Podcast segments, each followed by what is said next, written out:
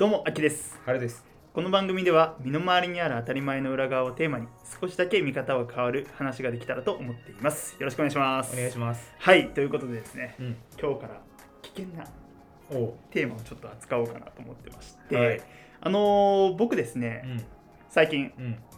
あ私事ではありますが、うん。ちょっと結婚させていただきましてですねお、めでとうございます。ありがとうございます。はい本当皆さんありがとうございます。すごいねお祝いの声がうん聞こえてきますけども、聞こえてますね。はいさせてもらったね。結さ構せてもらったですね、うん本当にありがとうございます。はいでですね、あのやっぱりうん円満な夫婦でいたいなと思うんですよ。ああ、と思うんだ、そこ。いや、思うでしょ。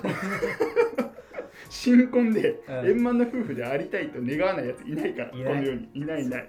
うん、まあ、付き合って5年ぐらい経つんですね、もう。うんうん。ちょっとこう意見がぶつかり合うとかね、うんまあ、そういうのもあったりするわけですよ。向こうに苛立たれたりとか、はいはい。そういうのもね、起こってきてるんですよ、やっぱり。あきくんが苛立つことない僕が苛立つことはないですよ。おお。ないです。はいこれはもう神に誓って言えます。はいないんですけども、うん。うん。まあ奥さんからね注意されることとか、そういうのはよくあると。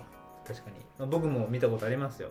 奥さんがこう、苛立ってるというか、うん何なの？っていうシチュエーションがね、僕がいても、はい。やっぱりそういうコミュニケーションを見させてもらえるそうなんですよね貴重だなと思って聞いてます。かなりセーブしてるはずなのに 怒らないようにしてるはずなのに出てきてしまうと。うん。でそんなちょっと険悪なムードになっちゃうとかさ、もうん。うそういうのってやっぱりねこれからもう何十年の付き合いになるわけですから、うんまあ、できるだけ避けていきたいなとはい。いったところで、うんその方法を知りたいなとお円満でいるね方法を知りたいなと思ってうん今回ねうん黒川伊保子さんという方が表したうん「妻のトリセツ」という本をねちょっと読んできたんですよ。西野カナではなくて。そうなんですよ。妻のトリセツ。これねでもねめちゃくちゃ有名な本ではいはいはい。結構売れてるんですよね、ななので多分リスナーの方々もうん。読んだことあるよって方うん。いるかもしれない。そうですね。ただ俺も今までこの本の存在自体では知ってたんだけど、うん。まあ、改めてこう読むっていう、うん。まあ、行動に移してなくて、うん読んでみるとねうん。面白いな。と面白いんだ。思うことが多々ありましてですね、はい。ちょっと皆さんにも共有したいなとうん。いうふうに思いました。はい。はい、でね、まあ、昔からうん。こう自分の両親とか見ててもねうん。実は思ってたんですよ。うん。あの愛し合ってうん。結婚したはずの2人が、うん。なぜあんなに喧嘩するのかと。うん、でそんなね性格が合わないんだったら、うん。なんで結婚したのって。うん。しょっちゅう喧嘩するのも、まあ、うん仲いい証拠とか言って、うん。まあ、こう正解のような気もするんですけども、うん。どうすればお互いもうちょっと喧嘩の数を減らしてうん。楽しい気持ちでずっと過ごせるのかうん。そういうのを知りたくなってこの本を読んだんですね。うん。うん、でまあいろいろと学べることっていうのは多かったんですが、はい。この本では女性はこういうものだからこう扱えとかうんこの女性の特徴を逆手に取れとか、危険だね。そうなんですよ。めちゃくちゃねちょっと喋りづらいことが多いんですけども、うん。まあ、そういう話もあったりしてうん。ただねあの妻はこう扱えってスタンスで話してしまうと本当僕多分この世から消される可能性もあるかなというふうに思ってるので、まあ、あくまでもこの本に書いてあることですよっていうのは前提で話していきたいなというふうに思っております。うん。うん。でこの本ってその本能をね脳科学的に分析して、うん。女性とは本能的にはこういう生き物ですよと。うん。だからこういうふうな接し方をするのがいいんですよって話なので、うん。まあ、夫婦に限らずうん。カップルとか、まあ、好きな人がいる方にもうん。こう知っておいてもらって損はないことなのかなというふうにも思ったりしています。うん。あと人によってね性格もあるのでうん。一概に信じて実践しても、うん。あの僕責任取らないので、うん、そこはね目いっぱいちょっと保険を払わせていただいた上で。そうですね。そうですね責任は取らないですけど誹謗中傷とかあれば受け付けるっていう形で大丈夫です。あのツイッターとか公の場ではやめてください。あくまで DM にしてください。真摯に受け止めますのでね、はい。ということで本編の方に、ね、移っていきたいと思います。はいはい、ということでですね、うん。えー話していきたいと思うんですけども、うん。まず現状としてねうん。今離婚の動機として、うん。妻からの精神的虐待っていうのがあるんですよ。あーえっと、うだから夫側がうん、参っちゃってるそうそうそうそう。で2017年には、うん。その原因が2位となっているんですね。はいはい昔からこうだいぶ上がってきていると。で精神的虐待っていうと結構大げさな気がするんですけど、まあいつもイライラしてるとかうん。口調がきついとかうん。無視するとかうん。そういったケースが大半、それを精神的虐待って言ったりするんですけど、はい。まあ、ほとんどの夫はあのーその怒りの理由っていうのがもうわからないうん。ですよ。うん。うん、で理由を聞くことに成功したとしても、うん。解決策の提示っていうのが根本からずれてることが大半で、うん。そういうケースが多いのかなと。でね、まあそもそもね妻の怒りの理由っていうのは、うん。もう目の前に起きてることだけではなくて、うん。もう過去の総決算の上で、なるほど。うん、生じてしまっているんですよ。積もってるんだ。積もだってる。ちりつもなんですよね、ううん。だから夫からしたらうん。なんでそんな怒るのこんなことでっていうのがうん。結構あるらしいんですよ。うん。で女性は感情的な記憶を長期保存できてうんかつみずみずしく取り出すことに長けているらしいんですね。そ そうなんです。これ脳科学的になんですけども。嫌味な言い方してる。いやいややめてください。このこの本に書いてあったことはそのままこれはね抜き取らせていただいてるんですけど、うん。でその記憶っていうのをうん。こうみずみずしくうん。引き出すきっかけっていうのは、うん。怖いとかうん。辛いとかひどいなどのネガティブな感情と、うんあとは嬉しいとか美味しい可愛いなどのポジティブな感情、うん。そういった感情になることが目の前で起きた時に、うん。それに紐づいた過去の記憶を引き出すことができるんですね。じゃあ逆にポジティブなことも引き出すことできるそうなんですよそうなんですよ。あうんいいところに気づいてもらってますね、はいはいはいそれはねちょっと後々話していくんですけども、うん。で女性脳はうん。自らの身を守らないと子供が無事に育たない。うんじゃないですか、まあまあまああの原始的なところからいくとね、うん。だから危機感がすごい養われてるあーですねでネガティブな感情になりやすいと。うん。子供が育つ上でリスクはないかとこうやってビクビクしながら、うん。まあ、アンテナを張っているからうん。そういうネガティブな感情にうんなりやすいんですね、うん。だからこそこうん。う夫が予期せぬところでうん。妻は怖いとかうん。辛いとかうんひどいなどのネガティブな感情となってしまってうん。過去の記憶が引き出されてうん。夫がたったこれだけのことでって思うことから一気にもう何十発もの弾丸を飛ばすことになると。なるほど。そうなんですよ。もうねうん夫にとってはねそういうのを持っていないわけでうん。もう理由がわからないから甚だ理不尽な怒りに見えてしまううん。ケースが多いんですね、でもこれっていうのは子供を守るために女性脳に備わった本来の意味での母性であると書かれていて、うん。まあ自らの周りを安心安全に保つためにそういった本能的な嫌なものをうん。排除したくなって力の強い男にその改善を頼んでいるようなものうんらしいので、うん。妻の理不尽な怒りっていうのは突き放すように見えてむしろ期待されているんですよっていうことを、うん。まずは夫の皆様には男性の皆様には知っていただきたいなと。なるほど、うん。でもそれで言うとさこう旦那さんの方が割とこう発言力が強くて、はいはい。こうまあ亭主関白的な、うん。家にはあんまり当てはまらないケースってことだよね。前提として旦那がこう精神的な苦痛を味わっているように見えているケースうんうんうん。での話ってことだよね、まあそうなんだけども、うん。結構それっていうのはうん。女性がねあの自分の本能をセーブしてるケースが多いんだって。だから本能的にはうんうん。奥底ではうんすっごいイライラしてることがあったりするのよ。我慢してるんですよ女性は。なるほど。でね事実、うん。夫一筋とかうん。家族一筋の妻ほど理不尽な怒りを発する傾向っていうのが強いらしいんですね。うんうん。だからもう夫にとってはうん。家庭っていうのはもうのんびりくつろげて王様気分になれる場所なんかでは決してないんですよ。うん。あの女性の母性がゆえの攻撃ですね、うん。うん、そういう弾丸、うん。そういうとこからいかに生き残るかが試される戦場だと、うん。結婚生活は戦場だと。そういうのをおっしゃってるんですね。あ結婚した身で言ってるからあいや違う違う違う。自分の経験から言ってることじゃないけども、うんこの本ではそう書かれてる。便利な言葉だ結婚生活がうん、戦場。戦場ってわけではない、うん。うん。まだその実感はないですけど。ああ本当？そうだね。うん。もしかしたら今後ね、うん。そういうふうになっていくかもしれない、だからそうなったらああの本で言ってたことだって言って。冷静にね。冷静にね、うん。受け入れようというふうに思ってますけども、ね。はい、じゃあねうん。とはいえですよ、うん。その弾丸がこう飛びまくってきてうん。で浴びまくっていたらもう穴だらけですよ僕なんて。いや本当そうだよね。うん、もうボロボロになっちゃうのでう、ん。もう弾丸が飛んでくるのは受け入れつつも、うん。少しでもねうん。弾丸の数を減らすにはうん。どうすべきか。うん。これについて今回いろいろと話していきたいなうとん。思います、うん。で一応ね今回のテーマはうん。前編後編で分けますので、はい、あの前編ではもう夫と夫婦。夫と夫婦ごめんなさい。うん。間違えましたね、あの夫と妻。うん。この関係についてうん。ちょっと話させていただきまして、うん。まあ、それはね女性脳とかうん。男性脳とかそういう本能的なところから、うん。まあ、いろいろと話していきたいなと思っております。うん。で後編では、まあ、その2人の関係に第三者がうん。入ってきて、まあ、うん姑とか息子とか娘ですね、そういった第三者が入ってきた時に、うん。まあ、夫はどういう立ち振る舞いをすればいいのか。うん。であとはまあ家事のこととかね。うん。そういう家庭内で起きる問題に対してどうやって対処していくべきかとか、うん。あとはポジティブなねうん。感情に妻をさせてあげられるような、うん。まあ、そういうアクション、うん。うん、そういうテクニック的なところをね、うん。まあなんかこの本からヒントを得て、うん。まあ、話させていただきたいと思いますので、うん。まあ、ぜひぜひお楽しみにいただけたらと思います。はい。はい、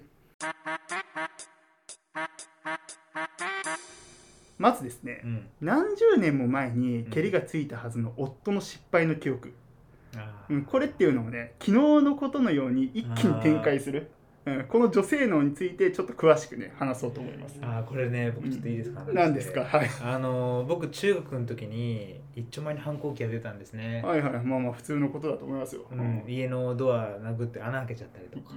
喧嘩したことないのにね。力強いなお前。喧嘩。ちょっと怖いぞなんか隣にいるの。がもう。喧嘩したことないし、うん。喧嘩怖くて仕方ないんですけど、はい。もうやっぱ怒り親への、うん。反抗心で。はい。穴開けちゃったりした時にやっぱ母親は僕と戦ったんですよすごくなるほど。もう真正面うんうんうん。にもう叫びながら、はいはいはい。泣きながらうん。お母さんがね。そう僕に対してね、うんうん殴りながらうん。戦ったんですけど、殴りながら。うん。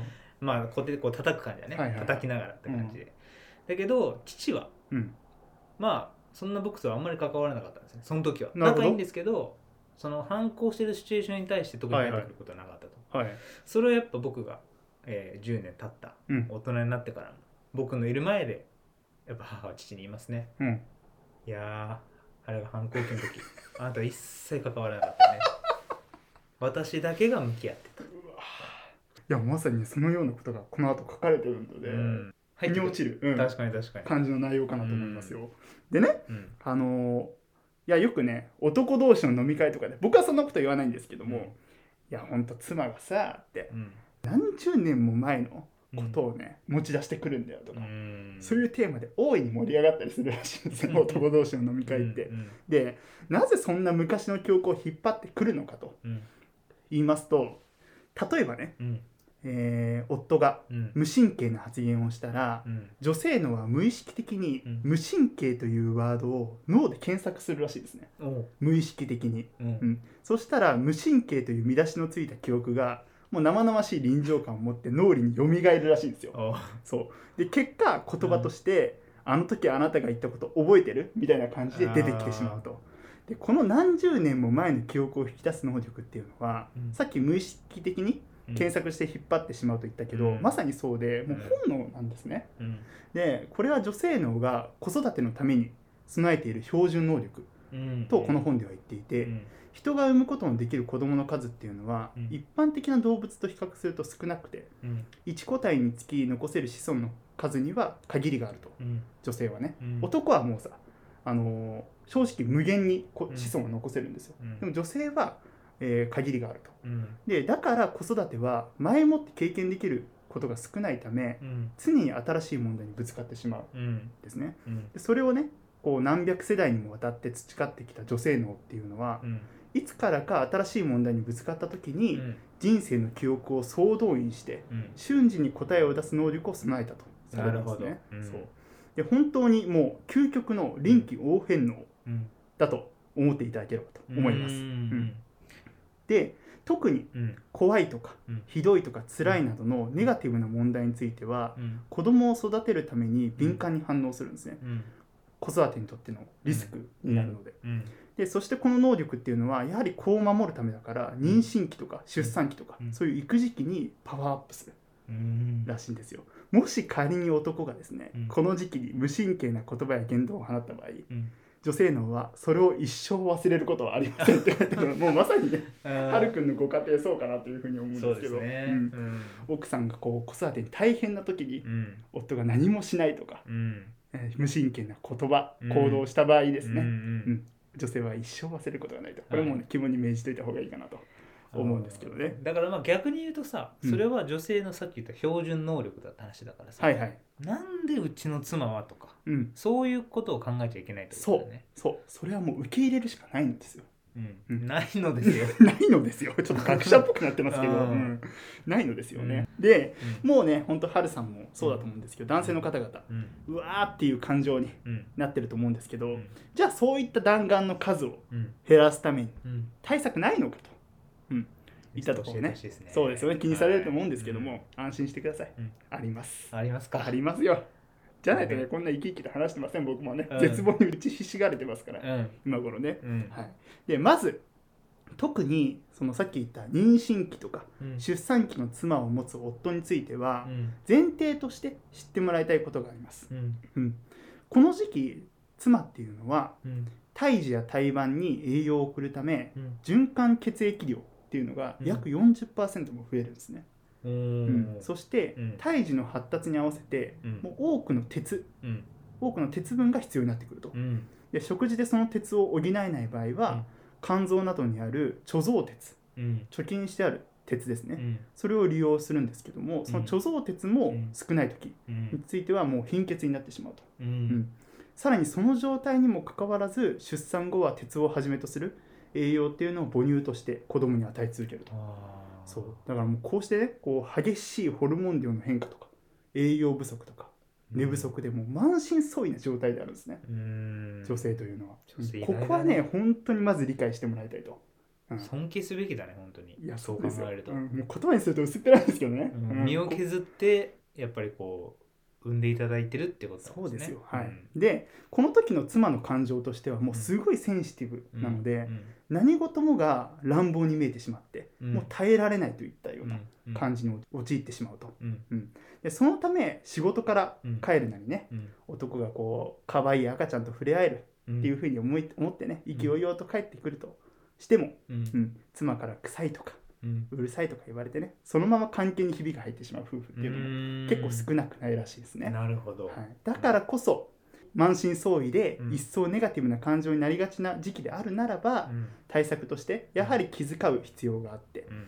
で無神経な男風っていうのは吹かさずにうん。女友達のように接することが大事だとうん。言っております、そうなんですよ。女友達のように接することがうん。その弾丸の数っていうのを減らすことにつながる。なるほどね。そうなんですよ。じゃあ女友達のようにってうん。どういうことって？うん。うんなんかイメージ湧か湧きますこれ。いや今そう話聞いてて想像して思ったのは、あの僕が例えば会社とか例えば今のシチュエーションでさ仕事から帰ってきてうん。可愛い子供はと思ったらいろいろバーって言われて、うん。なんだよってななるっていうこのシチュエーション。はいはい。例えばその背景にはさクライアントからすごいこと言われたりとか、うん。きついことをね、うん。上司に怒られたりとか、うん。仕事で大きな失敗をしたとか、はい帰って子供に癒されたい、はい。奥さんに話したい。っていうのを一旦まず置いとく。うんうんうん。それを一旦置いといてそれはそれで別に発散すべきストレスではあるけども、うん。一旦置いといてまずは奥さんが今日体調がどうかと。うん。子供はどうだったかっていうコミュニケーションを最初に取ってからっていうのが大事なのかなって思いましたけどもどうですか？なるほど。それが女友達のように接するの答えでいいですか？なんか女友達って結構その「いやちょっと聞いてよ」っていう感じうん。なのかなと思ったんだよね。ああなるほどね、うん。だからそういうたわいもない会話から始めるのがいいんじゃないかってことね。あそそうそう。で自分のことバーッと話そうと思うんだけど、うん。子育てにおいてはそれをやめた方がいいなと思った。どああちょっと惜しいかもしれないですね。これ これ正解ないんですけど、うん。ごめんなんかこの本が正解だと俺思っちゃってるのてでかあなたが正解を持ってると思って話は あすいませんね、ううん。まあ惜しいかなと。そういった意味では、うん。うん女性の口癖ってあるじゃないですか。んうん。さっきのさ「ね聞いてよ」もそうだと思うんですけど「確かに」とかうん「わかる」とか、うん。そうそう」とかうん。そういう相づちうん。共感の相づちっていうのがうん。一つどの女性にも、まあ、共通してある。ことかなって。いう、うん。まあ、ちょっと一概には言えないですけどね、うん。で女性脳の最も大きな特徴っていうのは共感欲求が非常に高い。共感欲求が高い。そう。共感欲求が高いことらしいですね。で分かる分かると共感することで過剰なストレス信号っていうのを鎮静化することが脳科学的に分かってるんですよ、うん、でさっき言っていたー。あの過去のうん。記憶を引き出す能力については、うん。本当ガールズトークでもよく見られていて、誰かが話した体験に対して、うん。私もこんなことがあったんだとうん。記憶を引っ張り出して分かると共感し合って、話が進んでいくと、うん。うんでねよくそれを男は無駄話と、うん。まあ、ひどいことを言うんですけども、うん。その無駄話を繰り広げることができるのも子供を危機から救うために備わっているうん。その過去の記憶を総動員する能力が長けているからであって、うん。女性脳はこの重要さを無意識に理解できている。ああなるほどね。んですね。うん。で盛大に共感し合ってうん。相手が話してくる記憶のプレゼントっていうのを自分の脳に次はしまい込んでうん。でそれをまた違う問題にうん。ぶち当たった時に、うんえー引っ張り出してきて生かそうというふうにするんですね。うんだからよく井戸端会議とかもうん。あれも本能的にされていることだと。ういうふうにんこの本では書かれています、はい、だから、うん。まあ共感し合ううん。このガールズトークっていうのは重要なんだと。で女性にとってはもう無駄じゃないことなんですね。でちょっと話がそれたんですけども、うん。だからこそ無駄話と思えるような話を夫もしてあげましょうと。うんでまあだから惜しいんですよ本当に。うん。一見正解のように思えるじゃないですか、うん。でも惜しくてそれはなぜかというと例えば何か手伝おうかとかうん。今日何したっていう。うん。でそういうことじゃなくて、また妻の話に対してそれどうなのとか、うん。こうすればとかいう問題解決の提示でもなくてうん。オチがなくてもいいから逆今日あったことを話せって。こっちから話すそああそうなんだ。う今日あったことを話せと。ああそうなんだ。そして、うん。そこから出てくる妻の返答うん。に対して共感しまくると。うん。これがうん。特に妊娠期や授乳期の妻を持つ夫ができるこうネガティブな感情による弾丸の数を減らす方法だとこの本では述べられております、そうなんですよ。自分の話をするっていうしていいんだ。そうしていいんですよね、うん、逆にうん。その妻のうんこう一日、まあ、例えば専業主婦だったらさうん。一日頑張って、うん。うん、子供にね、まあ、おっぱいあげたりとか、うん。うん、おむつ替えたりとかうん。いろいろしてるわけじゃないですか、それに対して今日何してたとかさうん。そういうなんかね話を盛り上げようとするうん。切り口を開こうとしてるんですけど、妻からしたら今日何してたって育児に決まってるじゃんみたいな感じになってしまうんですね。だからうん自分の話とか、うん。そういうオチのない話でもいいからなんかこう記憶のプレゼントそういった意味じゃ、うんうんそれをしてあげてうん。奥さんからしたら、えまあガールズトーク的なね。ーそうそうそうそう、うん。感じになるからということで、うんうん。ストレスが沈静化していくんですねそれで、うんだからそれで弾丸の数を減らすことができると、うんなるほど。うん。この本では言ってます。うん。で不器用でもうん。こう何とかしてあげようとするその行動っていうのがうん妻を怖いとかうん辛いとかうんひどいというネガティブな感情から、まあうん。嬉しいなどのポジティブな感情に変えることができてうん。でポジティブな感情からポジティブな記憶っていうのを引き出して会話してくれるようになって円満な夫婦となれる。うん。というふうになってるわけなんですね。うん。はい、でここからですねうん。ちょっと一つ問題出したいなと思ってて春さんに。はい。例えばうん。帰宅するなりねうん。奥さんからうん。赤ちゃんをベッドで寝かせようとすると泣くからずっと抱っこしててそしたら腰が痛くなったんだよって言われたとする。うん。どう答えるのが正解かえー。まあまず例論外なケースとしては、はい。やっぱ運動不足だったんじゃないのとか。それは確かにね。ね。うんそれは論外ですわ。論外だよね。えー、腰が痛くなったんだよねってなったら、うん。だよねって。いやもうその 一日だよね。だって何キロを一日持ってたら痛くなるよねって言って。あじゃあちょっと今日マッサージするから、うん。一回手洗ってくるねみたいー。な、どうこれ？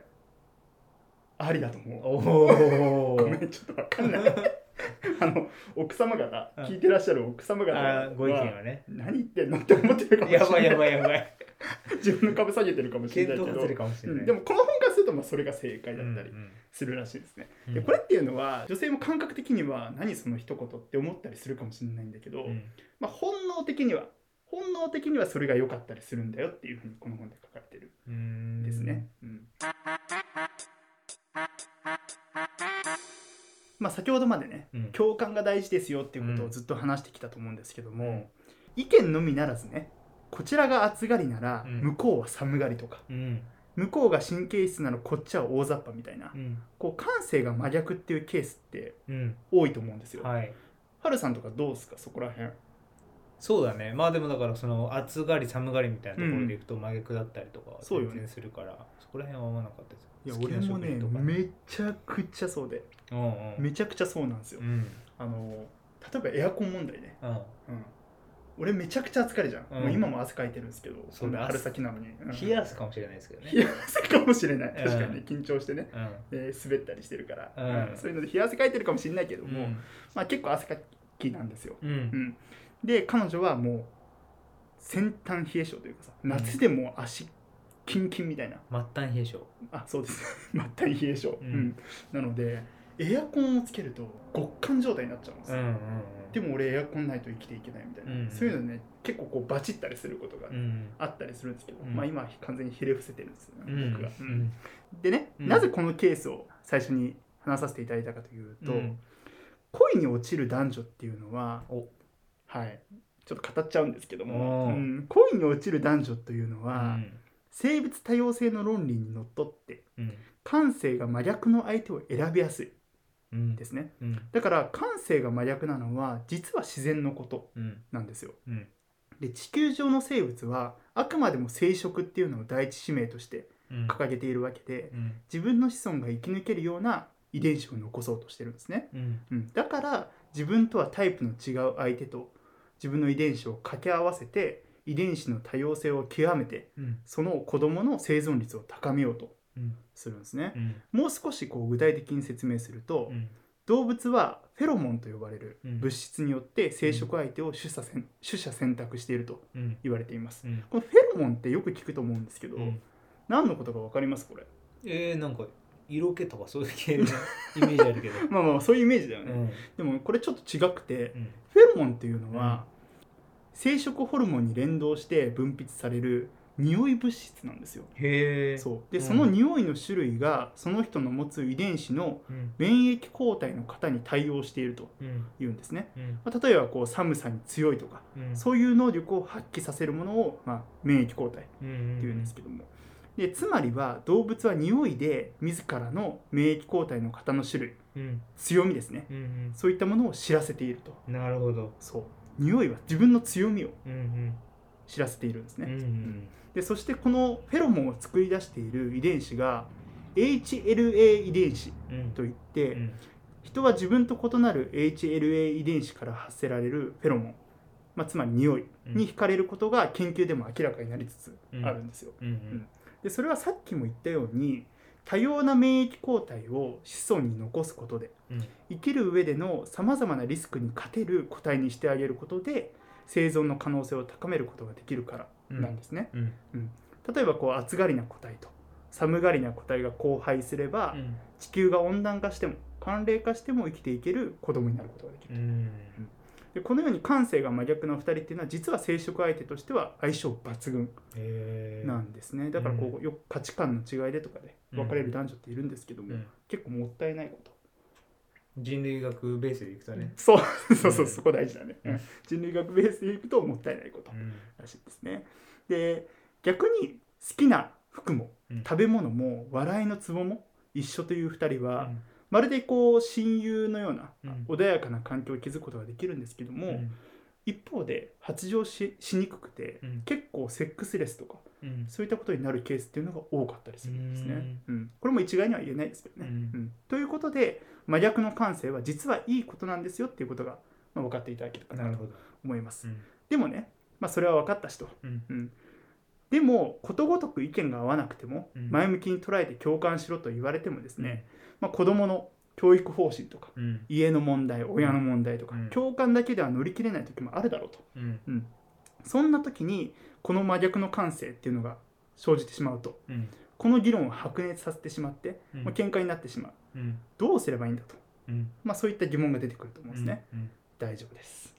答えはあります、うん。ありがとうございます。はいあのどうすればうん。妻のネガティブな感情を引き出さずにうん。また共感という方法以外でうん。問題が解決できるのかうん。についてなんですがうん。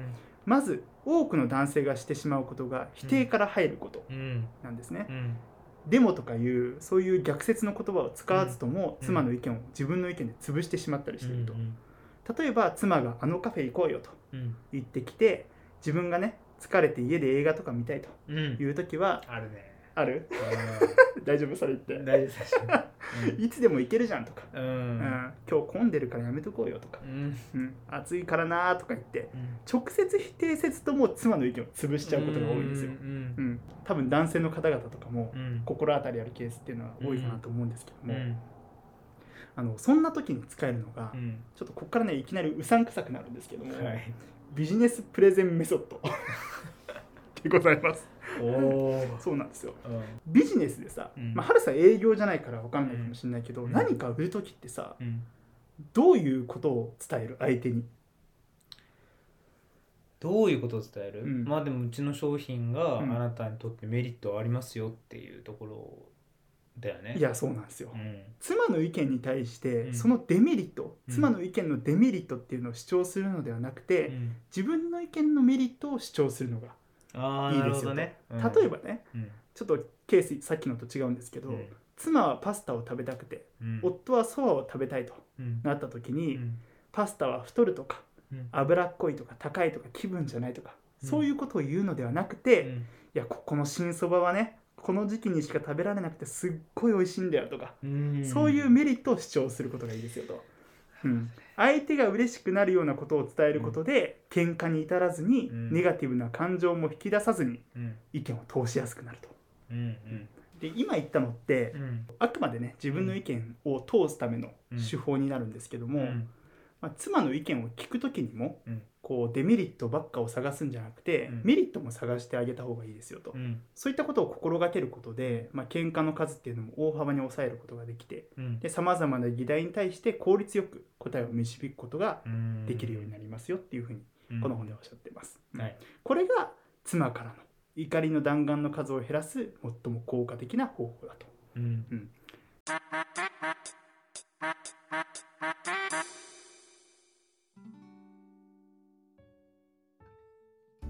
だからまあまとめますと、まあ、共感うん。っていうのはまず大事だよと。うん。でその共感できない問題に対しては、メリットお互いの意見のメリットっていうのにうん。目を向けることが大事、うん。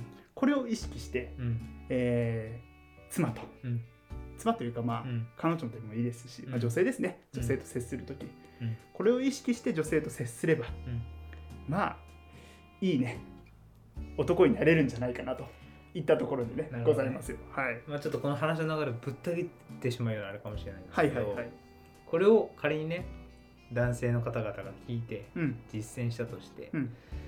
うまくやらないといけないなと思っててはいはいはい。なんか今やっぱこういうさメンタリスト DAIGO さんとかさ、うんいろんな方がこうすれば人はこう動くとかうんうんうん。あるじゃないですか、うんその情報を持ってやってるっていうことって女性なんか嫌いそうだなと。思なるほどね。そうですね。うん。うんそうすれば私がこう思うと思って言ってるんでしょと。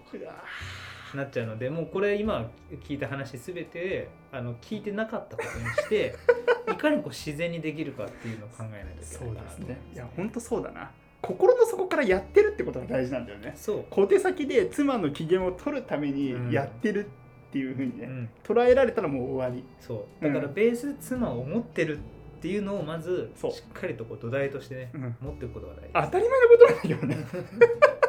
当たり前のことなんだけどね、うん。これって多分新婚の人とか、うん。そういう人向けじゃないんだよね、うんうん。熟年の夫婦とかさ。そうだね、本当自分の親にうん、読ませたい本だったああなるほどね。思うから。うん。正直さ こんな言い方したらあれだけどもう愛ないじゃん。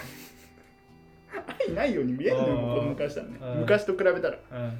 だからそんな中でもね、うん。やっぱりこう、うん。老後もさ一緒に暮らしていかないといけないんですよ、うん。うん、いけないって言ったらあれですけども、だからそんな時にまあお互いの関係性っていうのをうん。よく保つために、うん。うん楽しく生きていくために、うん。どういったことをお互い意識すればいいかっていうところを、うん。まあ、この本で教えてくれてるのかなとうん。いったところですね。はい。ということで、うん。今回はちょっと主に、うん。まあ、夫と妻という、まあ、そこの関係性うん。で、えー夫がどういうふうに、えー妻と接すればいいかと、うん。そういったところについて話してきましたと。うん。で次回はよくあるじゃないですか、うん。嫁姑問題とか。うん。あとは子育てですね。うん。息子とか娘とかできた時、うん。うん。そういう第三者がその2人の関係に入ってきた時に夫はどうすればいいのか、うん。まあ、そういったこととか。あとはまあ家事のこととかね、そういったことがまあ後半ではあの書かれておりましたので、うん。それについて後編で、うん。うん話させていただきたいなと思いますので、はい。ぜひそちらもお楽しみください。はい。ということでまずは前編ありがとうございました。あり。がとうございました